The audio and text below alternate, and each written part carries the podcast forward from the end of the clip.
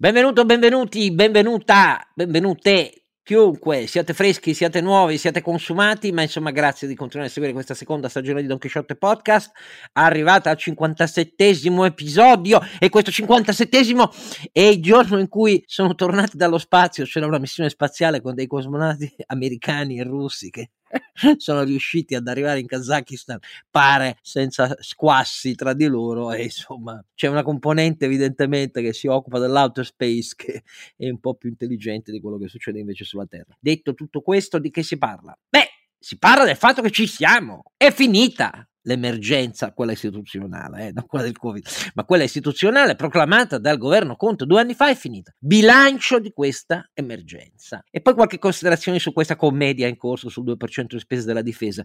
Nello sfondo, come avrete capito, ma se restate con noi ve lo spieghiamo, naturalmente l'Ucraina.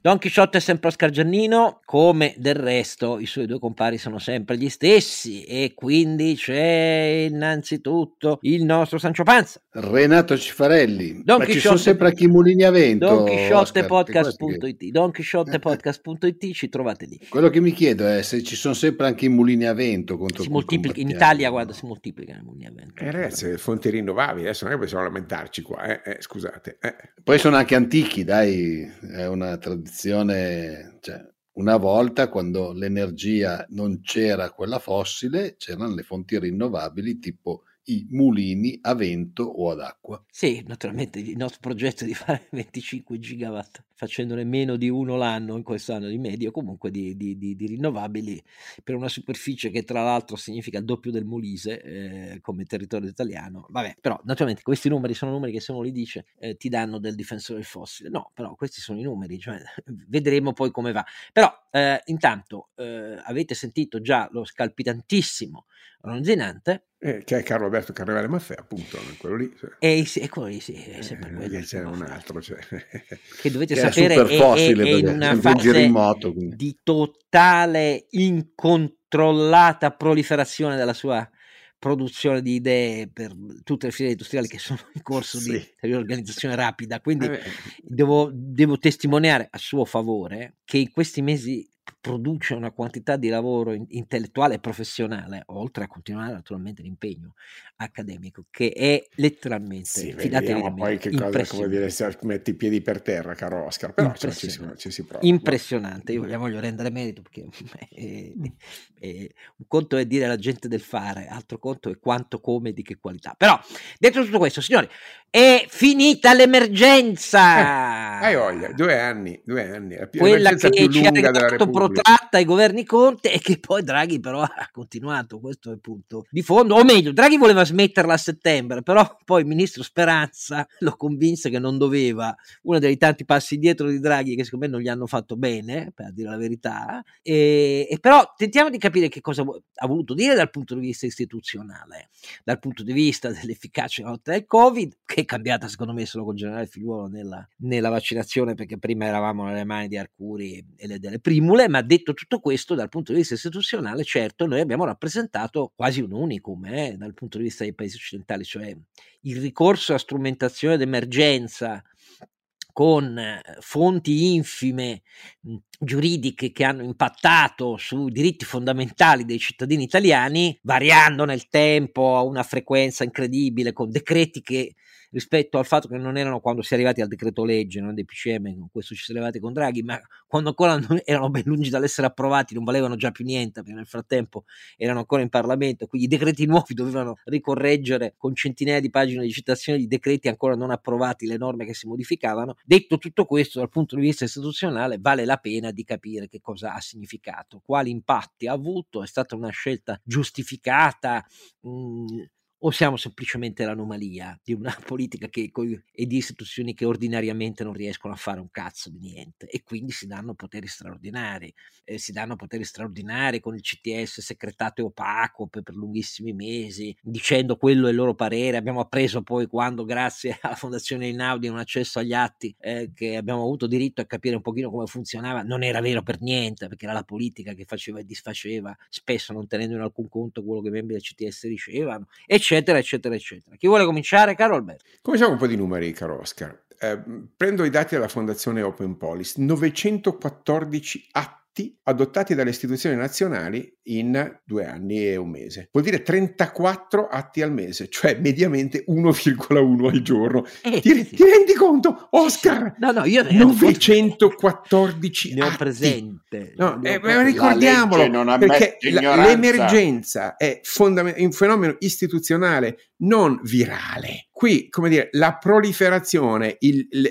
il, come dire, l'R, l'R con zero di contaminazione è fondamentalmente della esplosione Pre- precambriana di eh, si vede che ha fatto un po' eh, di, eh, di, di produzione, ma chiamarla normativa francamente è un'offesa alla ragione, no? Eh, ci sono su settecentonovanta giorni novecentoquattordici atti, cinque proroghe dello stato di emergenza. Molti italiani, no? Che laddove da decenni non si può tramutare giusto in legge, si usa la legge per dire ciò che è giusto. E se, e, infatti, no, no, finisco, finisco le cose. Allora, eh, seicentosettantatré ordinanze del Conte due, centosessantadue del governo Draghi, no? sessanta decreti legge dall'inizio dell'emergenza. Continuo, se non dispiace, no? trecentosessantasette atti Covid del Ministero della Salute, solo del Ministero della Salute, eh? Poi ci sono quelli della Protezione Civile, sono centotrenta, quelli del governo da soli sono settantacinque, settantasette degli interventi del governo in aula, comunicazioni in aula, eh, un flusso.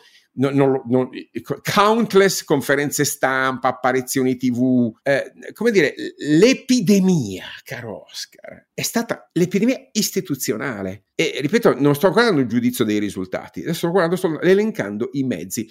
Eh, vediamo un po'. duecento miliardi di euro di scostamenti di bilancio, centocinquanta, mila, centocinquanta miliardi il decreto rilancio, venticinque miliardi il decreto agosto, diciotto miliardi in totale i decreti ristori, per tua informazione, no?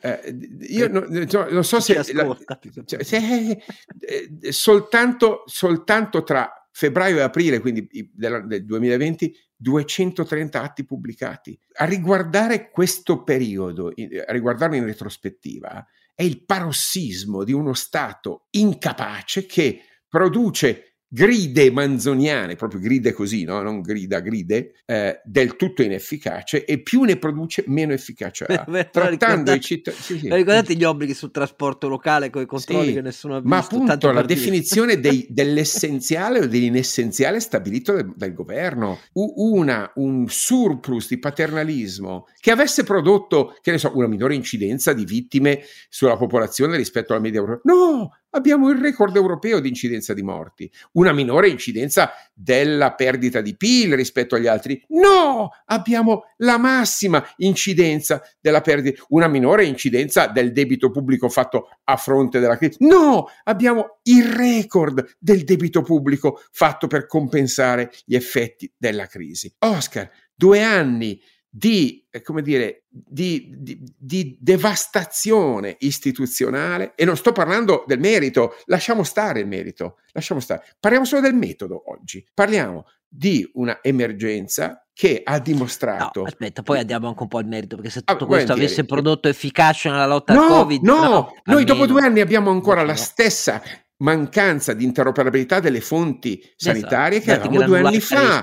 Mai e, ecco. Le misure microterritoriali, scelta iniziale di Conte di non perseguirle e mai realizzate neanche da dopo, eh, i semafori delle regioni alterati dalle regioni stesse che continuano a essere la regola, per fortuna è finita, sì. Però è andata così per due anni. Tabelle tu... Excel inviate eh. tutte le sere e poi ricorrette tre giorni dopo coi morti che resuscitavano, cioè ma, ma uno spettacolo no, indecoroso. Passa, certo la guerra pesa, eh, però passa nella totale oblio. L'uscita da questi due anni è come se non ci fossero stati, e questo testimonia però che ha ragione tutta la vita Sabino Cassese, cioè la consumata, consunta indifferenza allo Stato letalmente sempre più dal preagonico al postagonico oramai arrivato di come politica e amministrazione pubblica promuovano questo torrente ininterrotto, questa cascata del Niagara Falls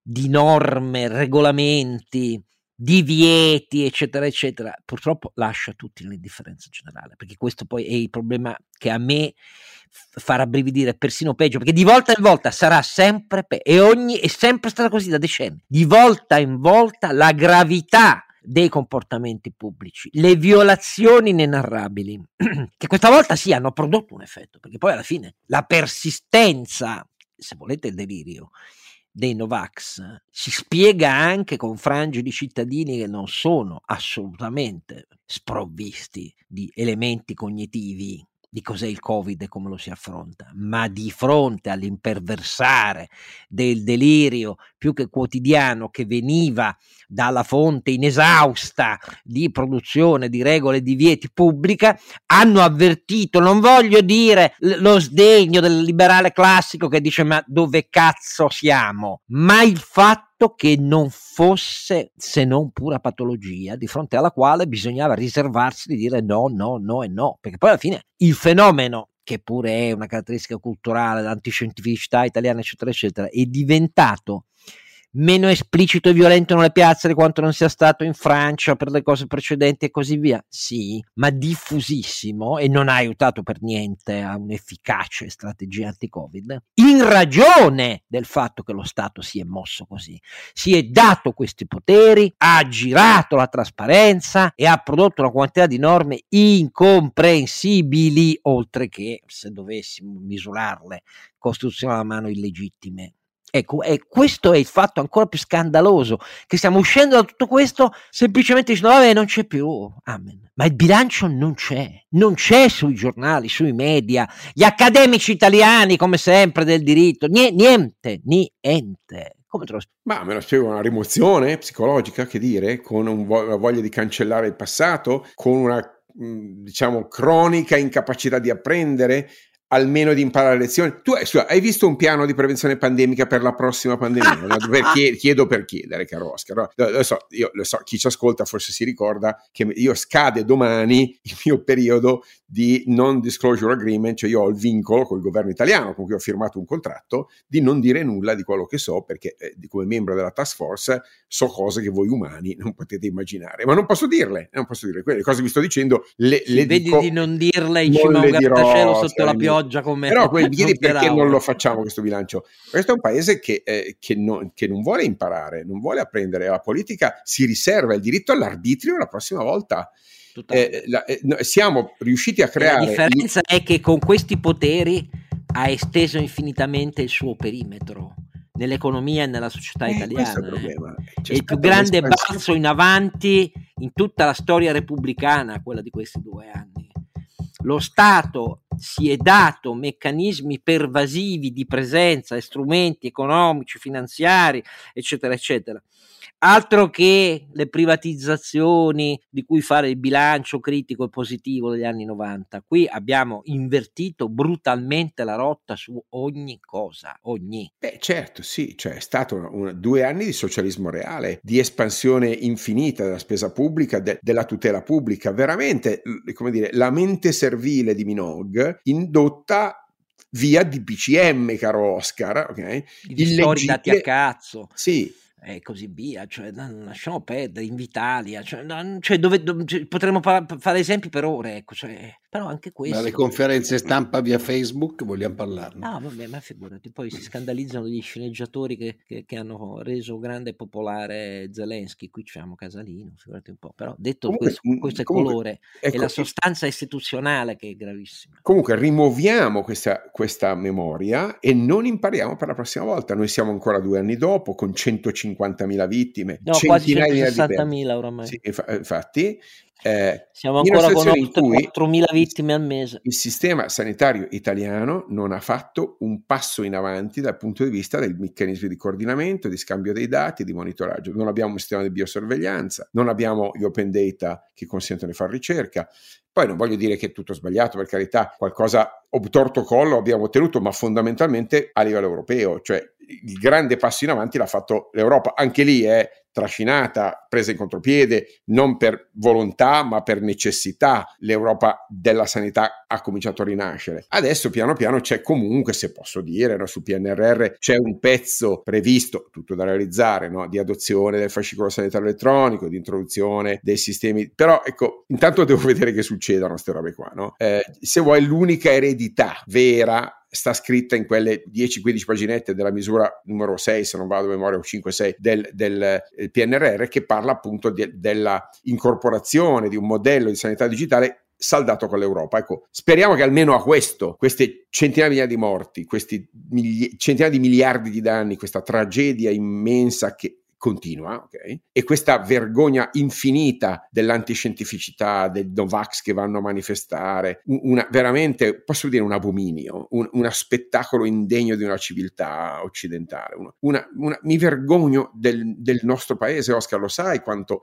quante notti ho passato, quant- personalmente, personalmente, veramente, e vedere, vedere la, la reazione o, o la, l'inebetimento del, dei funzionari, de, della politica di, di Roma, dell'incapacità di lettura, veramente cose che non posso rivelare. E, e una, quando il mondo ci stava guardando, perché eravamo il primo paese occidentale ad affrontare queste cose, avremmo potuto fare scuola, e invece no, e invece sì, abbiamo, siamo sempre stati i primi sulla linea, abbiamo beccato lo tsunami per primi, ma non abbiamo fatto scuola. C'è da dire una cosa, posso dire, quello che noi oggi chiamiamo Green Pass è il risultato della proposta del team italiano, eh, quella, quel pezzo di roba con tutti i suoi limiti, progettato, diciamo, realizzato male, progettato, se posso dire, un pochino meglio di come è stato realizzato, eh, quel pezzo di eredità rimane in Europa, è un'Europa che si è data di fatto una, come dire, una Schengen della sanità, eh, mi sembra un risultato importante, ma non per volontà dell'Italia, ecco, per quasi, come dire, un un risultato accidentale, quasi, quasi trascinato lì. Un'Europa che fa politiche di procurement sulle medicine e in generale, insomma, e che magari rimette anche due soldini sulla ricerca di base, è un, è un bel risultato. Non, non so se posso accontentarmi, no, con questi,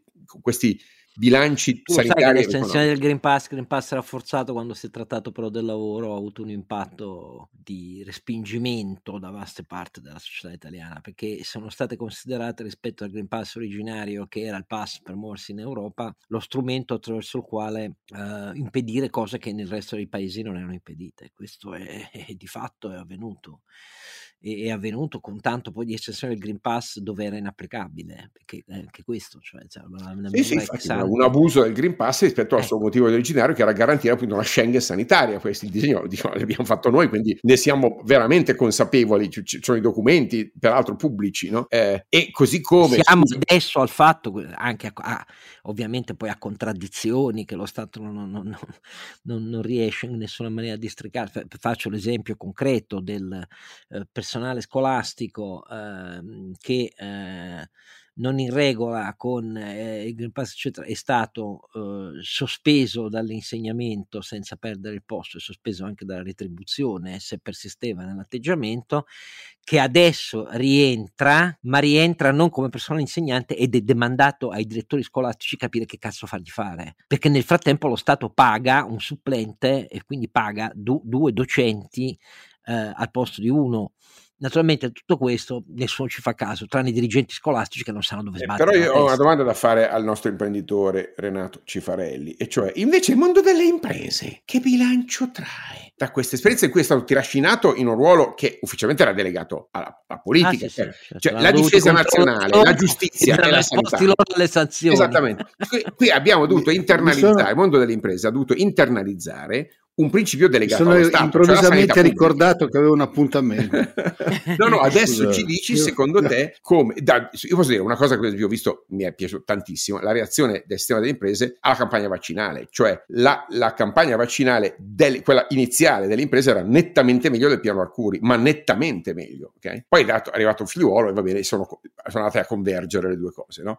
eh, ma all'inizio c'era un piano vaccinale pubblico spaventosamente assurdo, con le, con le, le prime, le vi ricordate, centoquarantamila infermieri da assumere, ma una roba veramente scandalosa. Niente Oscar. farmacie coinvolte. Niente farmacie, tutto accettato. Pazzesco. Um, e invece il mondo delle imprese ha reagito con un grande senso di responsabilità, secondo me, però, come dire, eh, quel modello di divisione del lavoro, tipo c'è il medico del lavoro, io non posso non sapere, non posso sapere i dati del... Anche qui l'applicazione fa- del fanatismo proibizionista di una interpretazione della privacy completamente slegata dalla realtà, Oscar, dai, scusami se lo dico, ma veramente non aveva senso, ma veramente non aveva alcun senso tutto questo, no? Ma il mondo delle imprese, caro Renato, esce da questi due anni di emergenza più maturo, più preparato, più responsabile, oppure anche qua se ne andrà tutto come lacrime nella pioggia? Eh, bella domanda.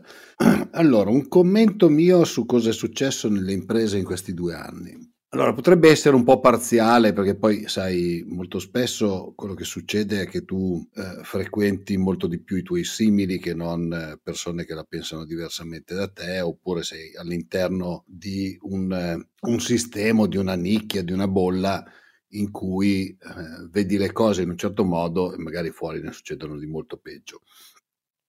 Allora, io quello che ho visto fin dal primo momento, ho visto intanto una buona reattività delle imprese. Non dimentichiamoci che noi ci siamo trovati due anni fa con eh, l'esigenza di non fare, cioè far andare il meno possibile la gente a lavorare, quindi poi smart working e tutte queste cose qua, e non tutte le aziende, soprattutto le P M I, erano preparate a una cosa di questo genere, perché mentre magari le più grandi imprese oppure quelle più organizzate avevano già persone che facevano smart working e quindi avevano già delle, diciamo, infrastrutture pronte per fare queste cose, eh, moltissime piccole aziende non ce l'avevano perché non erano pronte e non avevano persone che, che lavoravano normalmente in smart working. E io ho visto una, una ottima reattività. Poi dal mio punto di vista, ripeto, può essere una bolla, perché tutti noi poi alla fine viviamo in una bolla e pensiamo sempre che, che sia il mondo. Però quello che succede e che è successo è che ho visto anche all'interno delle, delle imprese molta più solidarietà e voglia di aiutarsi di quella che ho visto spesso all'esterno. Cioè nelle imprese alla fine quello che è successo è che al di là di regole che cambiavano continuamente, eh, questa in, incapacità di dare, di dare dei piani, delle prospettive, nelle aziende c'è stata una grande solidarietà fra le persone che hanno cercato di darsi una mano, di eh, mantenere delle regole che ci permettessero contemporaneamente di lavorare, perché poi anche le persone che lavorano in azienda sanno benissimo che se l'azienda non lavora, non fattura, poi può andare in crisi, e contemporaneamente cercare di non avere delle situazioni a rischio. Tanto è vero che, se vi ricordate, all'inizio c'era un po' di polemica, come al solito, da parte di qualche sindacato che diceva ah, le imprese vogliono tenere aperte, vogliono ammazzare la gente eh, facendoli contagiare in azienda. Poi dai numeri, dai numeri che sono usciti, le imprese sono state fra i posti dove meno c'è stata la diffusione del virus, perché in, nella buona parte, io devo dire, nella buona parte di quelle che ho visto, visitato e ho sentito, hanno attuato tutto quello che potevano fare per cercare di proteggere le proprie persone. Certo, stiamo uscendo da un periodo eh, difficile, affrontiamo un periodo che è ancora più difficile, e in questo momento cambieranno moltissime cose. Abbiamo già accennato diverse volte nel podcast, sicuramente stiamo andando av- davanti verso una situazione di riorganizzazione completa delle aziende, perché andranno cambiate le supply chain, perché il, non dimentichiamoci che una delle cose che ha portato la pandemia è proprio anche portare alla luce quanto possono essere fragili supply chain molto, molto lunghe o molto diffuse nella globalizzazione. E quindi adesso vedremo, insomma, adesso è il momento in cui chi ha veramente la capacità di cambiare un po' tutte le regole dovrà metterla in campo. Purtroppo chi non l'avrà passerà dei brutti momenti. Vediamo, perché come al solito in tutte le crisi ci sono delle opportunità, ci sono grossi rischi. Poi qui abbiamo uno dei, delle persone che più hanno spinto negli ultimi anni verso quello che secondo me sarà il futuro, che sarà sempre più digitale, perché non potremo fare altro che spingere ancora, mo- ancora di più sulla digitalizzazione per tutte le supply chain, perché anche lì va fatto un salto, secondo me, eh, di qualità. Però magari, magari sono io che a furia di parlare con Carlo Alberto la vedo, la vedo in un certo modo ed è sbagliata. Eh. Rimanete con noi.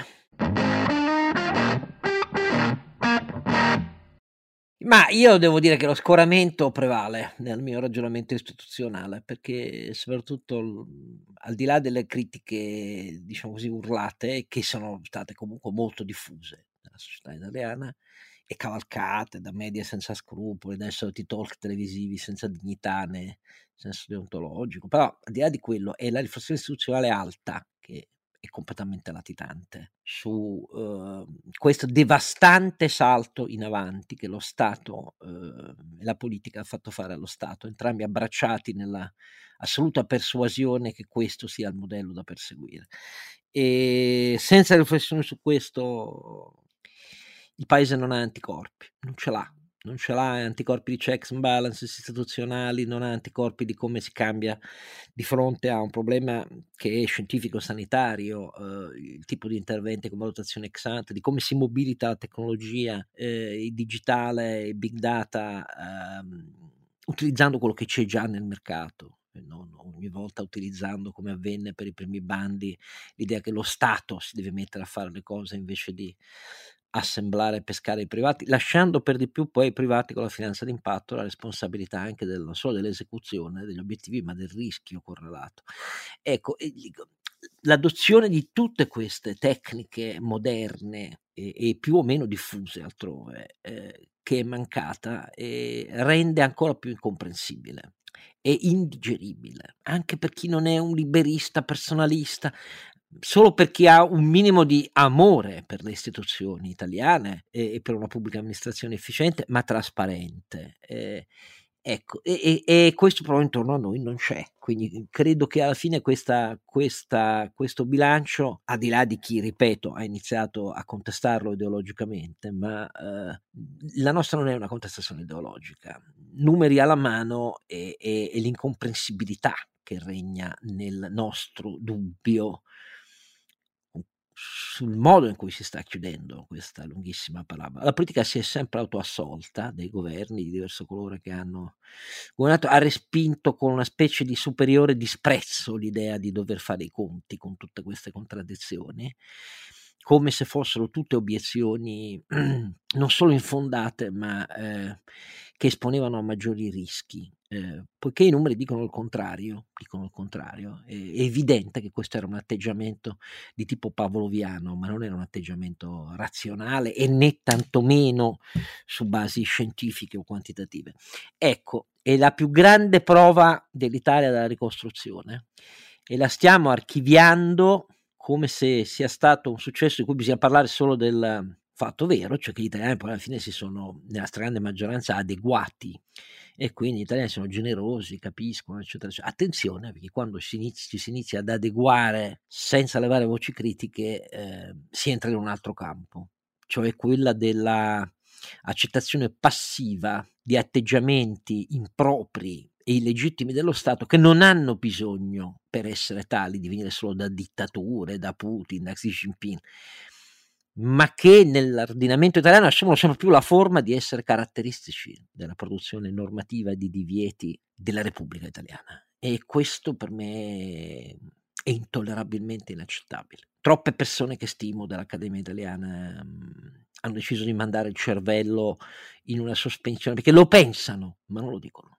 E il silenzio è acquiescenza e non costruisce una cultura critica senza la quale si pone un rimedio vero a tutti questi non guai, sono patologie sempre più serie, e quindi poi ci si rassegna a vivere in un paese in cui il processo decisionale è assunto senza basi eh, di efficacia. Non solo, qui si parla di legittimità, perché le fonti normative usate nel nostro ordinamento non dovevano essere consentite, e anche la Presidenza della Repubblica ha accettato tutto in nome dell'emergenza. Accettare in nome dell'emergenza lo stato di emergenza per due anni non è tautologico, è patologico. eh, questo è, è poco ma è sicuro.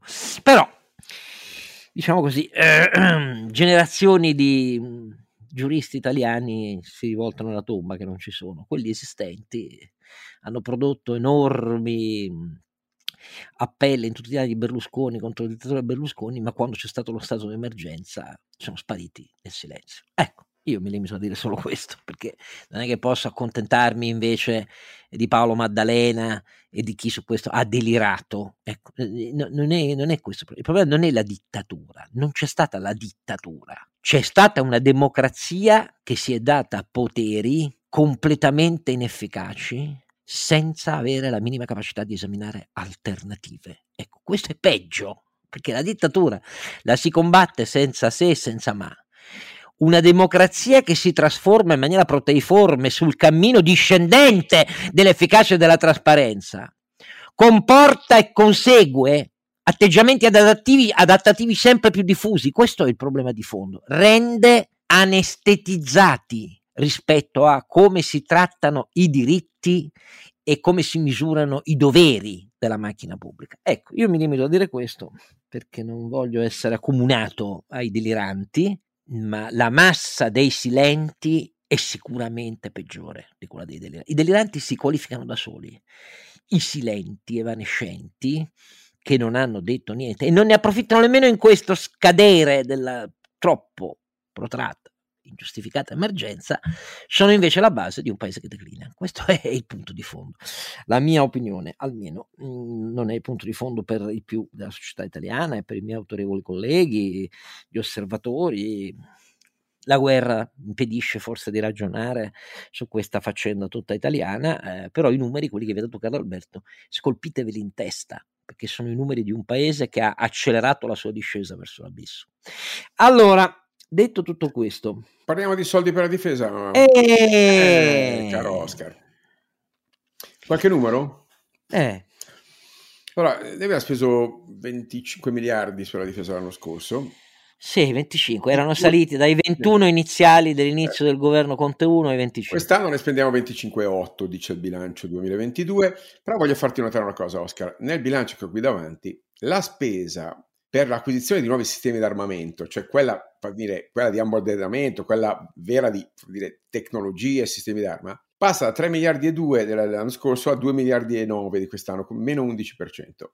Stiamo parlando dell'undici-dodici per cento della spesa totale, perché il resto, sessanta per cento, sono eh, personale, personale a pensioni, poi di missioni all'estero, metti che sia a mal contato il cinque per cento della, della spesa, e il resto sono Stato Maggiore, Segretariato Generale, Esercito, Marina Militare. C'è anche la quota dei carabinieri, una quota a parte, perché per no, no, una, una quota più che congrua, sì, certo, miliardi. Eh, dopodiché c'è questo piano di aumento che ovviamente deve portare, guarda caso, giustamente a, ad aumentare la spesa e sistemi d'arma, eh, che devono arrivare invece a otto miliardi, non a, a, a due miliardi e a tre miliardi, cioè de, la, la, vera, la vera quota che deve crescere, che è quello che sta chiedendo la NATO. Non è assumere altri, non so, no, invece la politica italiana no, questo non guarda, non, non, non Beh, però intendiamoci, cioè, in, per, però giusto per capire, la voce capitolo di spesa acquisizione sistemi d'arma è del Ministero dello Sviluppo Economico, cioè tecnicamente quella roba lì è... Alcuni dei programmi di adozione di piattaforme più avanzate aeree e navali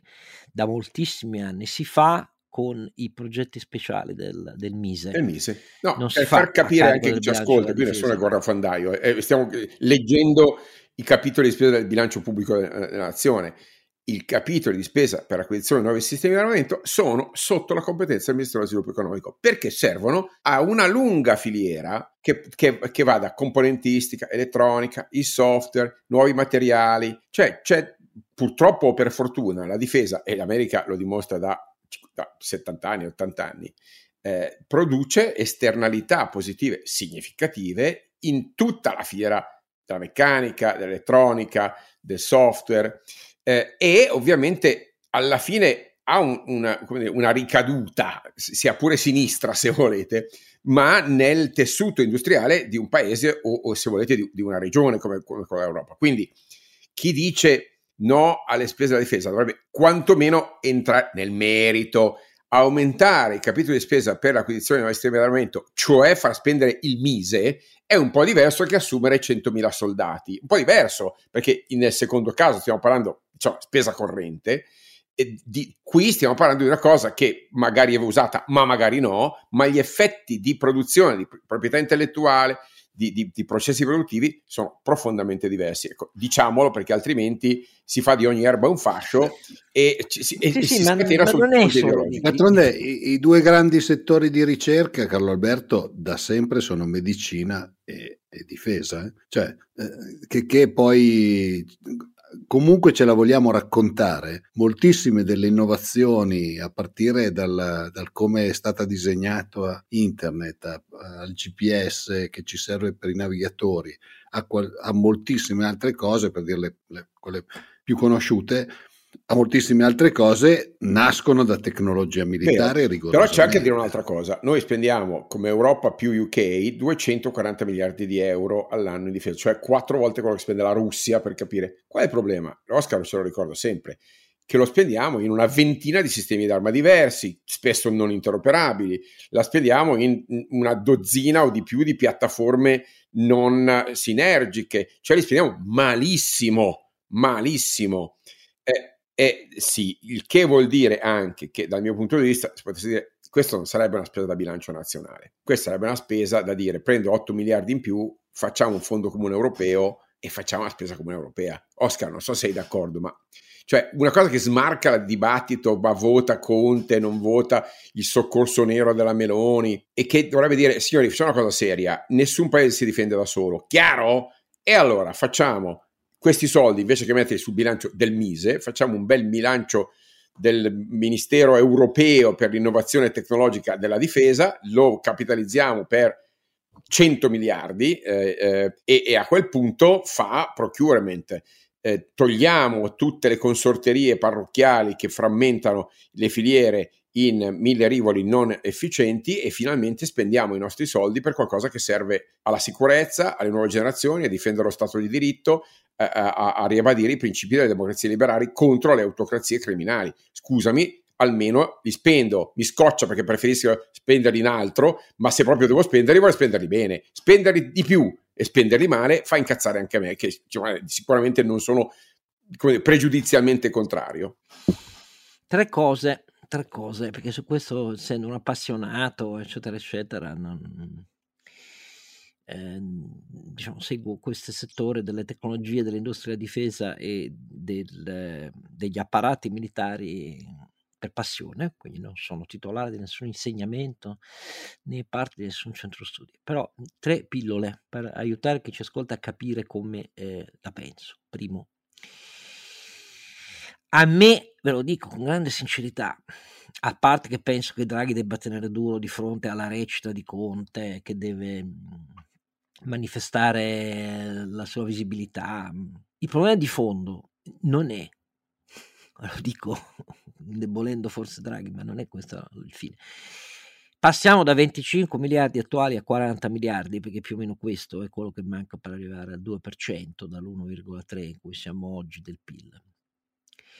Perché se questo di bilancio della difesa, perché se adottiamo questa come eh, metrica, posso dirvi in, in per ore che cosa avviene, quello che avviene da decenni nella difesa italiana. Cioè, punto numero due, a me interessa capire una cosa. Questo aumento, a parte il fatto che se lo giudichiamo dalla dichiarazione, il ministro della difesa, che è sulla linea di Draghi, dice che l'aumento deve essere graduale entro il duemilaventotto, Conte ha parlato entro il duemilatrenta, come vedete non mi sembra questo. Oscar, l'impegno del duemilaquattordice, siamo già otto anni in ritardo, sì, volendo dire. Siamo anni di ritardo, sedici, io parlo dai. Della questione ad- adesso. Mm. Se la, quest- la questione non è quanti anni ci mettiamo per arrivare a quaranta, ma se, e io penso che questa probabilità sia al novanta per cento, restiamo con la logica con cui è costruito e la politica ha difeso chiunque abbia governato. L'attuale bilancio della difesa non servono a un cazzo di niente rispetto al motivo per cui oggi bisogna fare un salto in avanti se crediamo alla difesa europea, che non nascerà come pensi tu però, Carlo Alberto, perché eh, ti spiego perché, quello è l'ultimo punto, ma non nascerà così e non è la risposta realisticamente immediata nel giro dei pochi anni, perché il bilancio della difesa attuale vede la componente operativa combattente assolutamente minoritaria per una molteplicità di problemi. Eh, quasi dieci anni fa abbiamo avuto una riforma fatta da uno dei migliori capi di Stato Maggiore, eh, ex segretario generale degli armamenti mh, ed ammiraglio, eh, che ridisegnava un modello delle forze armate verso i centotrentamila unità. Non l'abbiamo mai raggiunto perché siamo comunque ancora a centocinquantamila quasi, ma non è questo il punto, nemmeno questo è il punto. Noi abbiamo avuto una gestione del personale militare che continua ancora oggi a vedere un numero esuberante, assolutamente giustificato, di sottufficiali, marescialli, quarantacinquemila rispetto agli scarsi quindicimila i sergenti. I sergenti sono gli operativi sul campo delle piccole unità. Ecco, tanto per dirvi quanto siamo lontani da quello che serve davvero. Abbiamo il bilancio delle pensioni dei militari a carico del Ministero della Difesa, il bilancio del personale della scuola, delle pensioni è a carico del M I U R? No, ma quello dei militari sì. Perché la ragione storica è sempre stata quella che ovviamente i requisiti della pensione, dopo un'attività di lungo periodo considerata ehm, molto impegnativa, sono diversi e quindi è a carico del bilancio della difesa. Perché delle pensioni devono stare a carico del bilancio della difesa, scusate, e non dell'I N P S? Però eh, abbiamo il, una parte vastissima del bilancio destinata ai carabinieri e una parte vasta del bilancio destinata in maniera crescente alle esigenze di sicurezza territoriale, che sono l'uso di professionisti addestrati per condurre operazioni sul campo, che noi buttiamo per le strade a fare operazioni di vigilanza totalmente insensate rispetto al motivo per cui loro vestono la divisa, in più di ottanta capoluoghi italiani. E la politica, quando c'è un problema, il politico eletto dice sempre chiedo l'esercito. Non serve a un beneamato cazzo l'esercito per fare queste cose, serve per fare altre cose. Abbiamo invece le componenti che riguardano le unità operative combattenti, quelle che servono quando ci sono le emergenze, limitatissime sul totale del bilancio. La spesa, per esempio, in quella che si chiama gestione ordinaria, che significa manutenzione delle piattaforme e, e vigilanza sulla loro piena operatività nel maggior numero di asset a disposizione, spese per l'addestramento eccetera eccetera, che non arriva all'otto per cento del totale del bilancio, dovrebbe essere due volte tanto almeno. mm? Abbiamo la componente, questa l'ha già ricordata Carlo Alberto, di investimenti per l'acquisizione di piattaforme avanzate, che o è fuori dal bilancio oppure dentro il bilancio, è limitatissima. E quindi se noi continuiamo ad aumentare la dotazione di questa roba, arriveremo ad avere i navigator a cura del bilancio della difesa e così via. Questa non è la cosa che bisogna insistere a fare. Se io vi dicessi, per esempio, non so quanti di voi lo, so, lo sapete, lo sapete per esempio che ehm, all'interno delle forze armate è stato adottato eh, da ehm, alcuni anni l'orario di servizio? Allora voi direte, certo, è una norma di civiltà, l'orario di servizio per reparti di pronta operatività, secondo voi è compatibile l'orario di servizio? Che cos'è? Un turno uh, in una qualunque azienda? Quelli della quarantaseiesima, gli incursori, um, eh, l'orario di servizio. Per dire, la logica è questa all'interno del, del mondo militare italiano, eh, perché la politica ha sempre spinto in quella direzione. Sintesi, sintesi. Quando avvenne la, l'intervento uh, nel, nel novanta in Iraq, eh, chiesero all'Italia una brigata corazzata. Noi non fummo in grado di mandarla perché avevamo gli emme sessanta, non andavamo da nessuna parte. Oggi è esattamente come allora. Hanno ragione i colleghi di Difesa Online, una testata che è fatta da molti ex militari che se ne occupano, dicendo oggi l'Italia, sappiatelo voi che non seguite le faccende militari e di difesa, oggi non è minimamente in grado di mettere una brigata corazzata in piedi, con gli Ariete, la nostra piattaforma che abbiamo adottato per far contenta l'Iveco, eccetera, eccetera, eccetera. Siamo l'unico paese che c'ha l'Ariete, è un mezzo vetusto, non ci sono stati soldi per aggiornarlo, manca di parti di rispetto, eh, anche per i veicoli blindati, diciamo così, che servono per l'accampagnamento sul campo degli Ariete, eh, cioè i Dardo, ci sono problemi praticamente analoghi. Se ci spostiamo all'idea di una brigata blindata, beh, io devo dirvi che i mezzi della brigata blindata che abbiamo oggi in Ucraina verrebbero fatti a pezzi. Mi avrebbero fatti a pezzi non perché sono pessimista io, perché sono mezzi che rispondono a requisiti di quaranta anni fa, tecnologie di quaranta anni fa, protezione precedente ad Afghanistan, agli A I D, cioè gli, gli esplosivi che si usano per far saltare con bombe artigianali eh, i mezzi blindati e così via.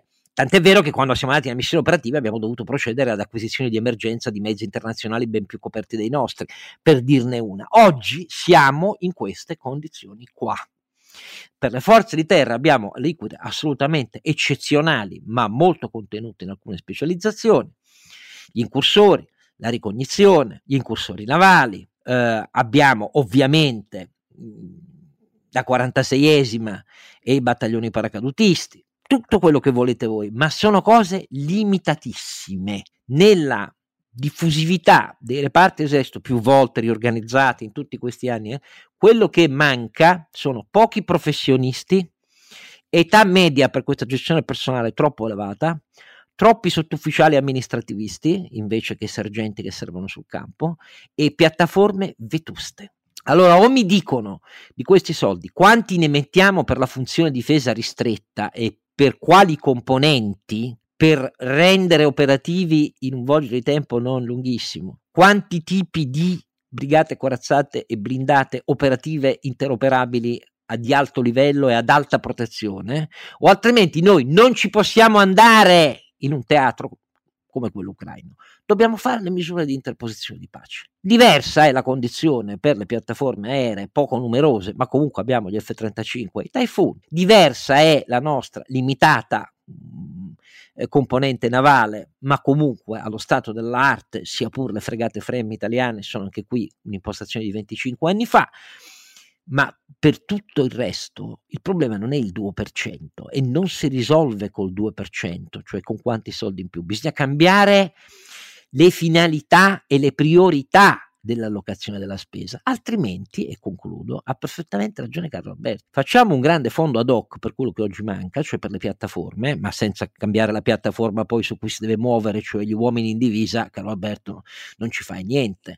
Oggi noi siamo sprovvisti di mezzi antiaerei per coprire un asset italiano importante, abbiamo pochissima artiglieria semovente, abbiamo, cioè, la, la finisco qua, ma una cosa ti voglio dire, l'Europa si muoverà per avere contingenti di pronto intervento costruiti su, adesso l'obiettivo è cinquemila uomini, ma se si arriva a diecimila è grasso che cola, perché quella politica di iperrazionalizzazione del procurement su piattaforme e progetti e sistemi tecnologici, dall'early warning alla sensoristica alla radaristica, ai um, mezzi eh, non pilotati da esseri umani, alla loitering munitions e così via.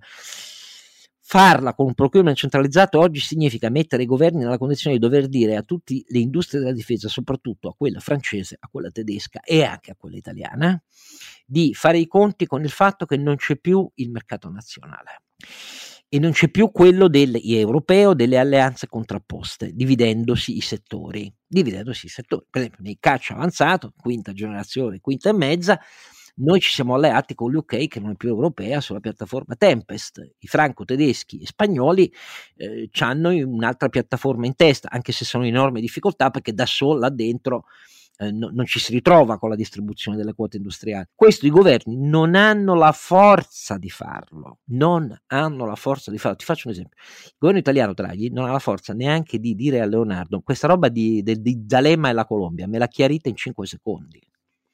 Fincantieri, Bono a Fincantieri, che è un vero capo della sua azienda dopo decenni ancora lì, eh, Bono ha detto a Giorgio, suo direttore generale, ti congelo per questo ruolo di cui si parla, vedremo, lo faccio anche a tua garanzia, ma ti congelo. Il governo a Leonardo sul caso delle non ha detto niente, figurati se gli deve dire eh, adesso eh, si lavora in un'unica prospettiva europea.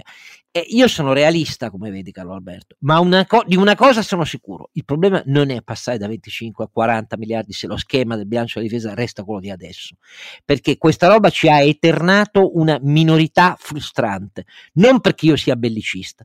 Se vogliamo adottare un bilancio della difesa in cui utilizziamo eh, gli, gli addestrati professionisti, i, i volontari in lunga ferma per stare fermi con i loro mezzi nelle strade, perché questo è quello che si chiede di fare alle, all'esercito, beh, vuol dire che non abbiamo bisogno di forze armate. Se abbiamo bisogno di forze armate, abbiamo bisogno di forze armate interoperabili per missioni in teatri molto impegnativi, senza che noi dichiareremo mai guerra a nessuno, perché l'articolo undici è l'articolo undici e non si discute su questo. Ma in un apparato di difesa che va reso zannuto perché c'è un matto che oramai viola qualunque convenzione, e no, l'Italia oggi non è in grado di dare a terra un contributo, mi dispiace dirlo, se non significativo su alcune iperspecializzazioni, ma per tutto il resto uh, no. E guardate che questa è una condizione molto simile a quella dei tedeschi, eh.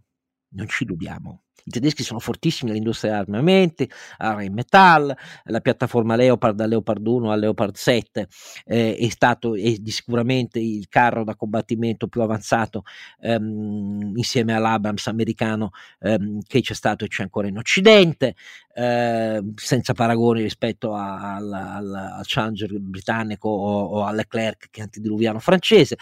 Però sono forti nell'industria degli armamenti, ma il livello della loro Bundeswehr eh, non crediate che sia eh, superiore al nostro, anzi inferiore, detta proprio fuori dai denti.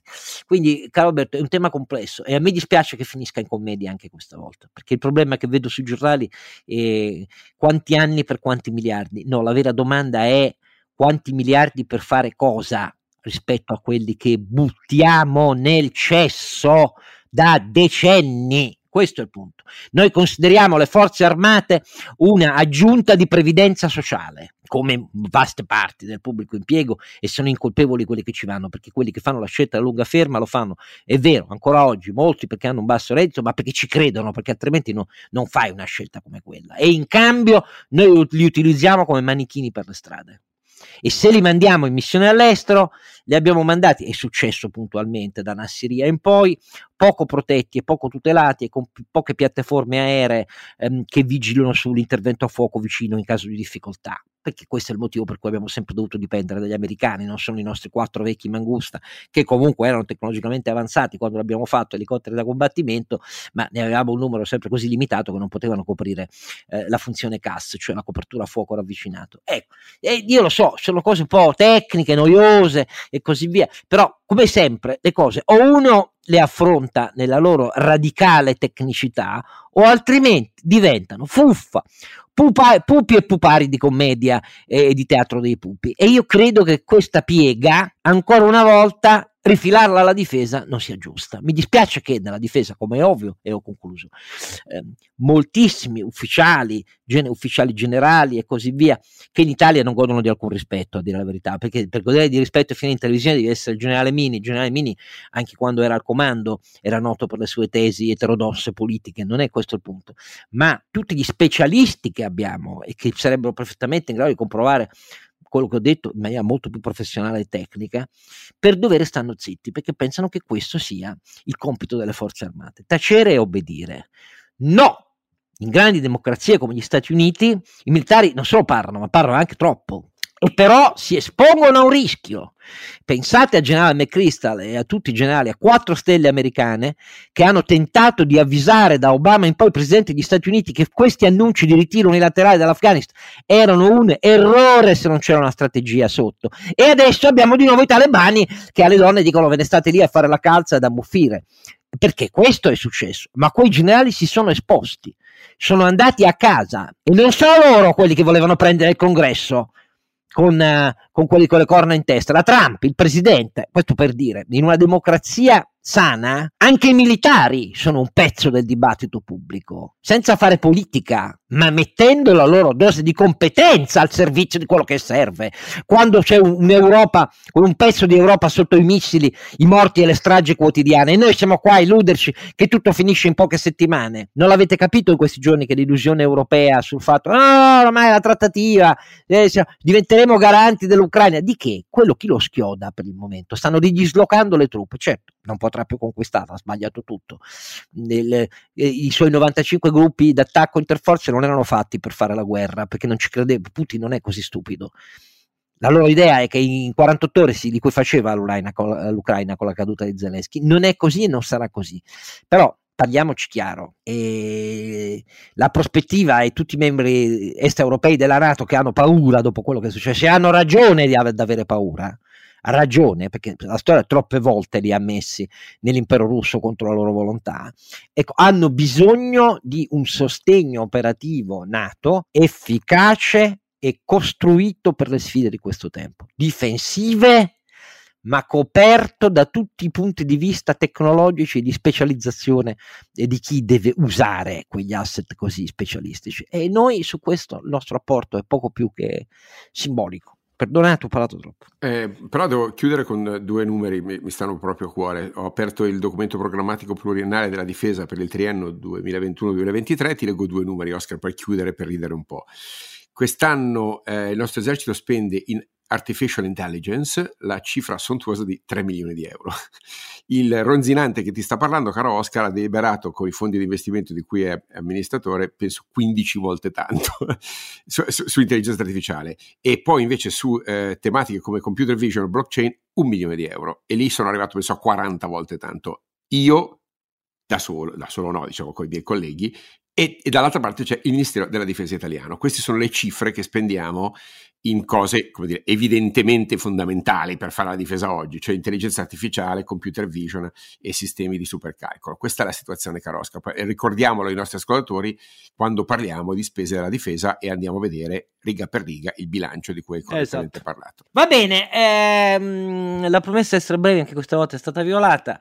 Renato eh, si è abbutolito di fronte a queste cose della difesa. No, no, no, io, nei prossimi giorni vedremo settore. Le cifre che escono dalle prime previsioni della abbattimento del P I L italiano, ehm, cinque, aspettiamo l'Istat sabato prima, quindi parlerà Confindustria, vedrete che ci sarà, faccio questa previsione, purtroppo assai poco da ridere, assai poco, cioè il processo di crescita avviato col vigoroso rimbalzo l'anno scorso è interrotto e la politica dovrebbe pensarci molto seriamente, ma ne parleremo ovviamente, nuove previsioni alla mano, e quindi appuntamento al cinquantottesimo episodio.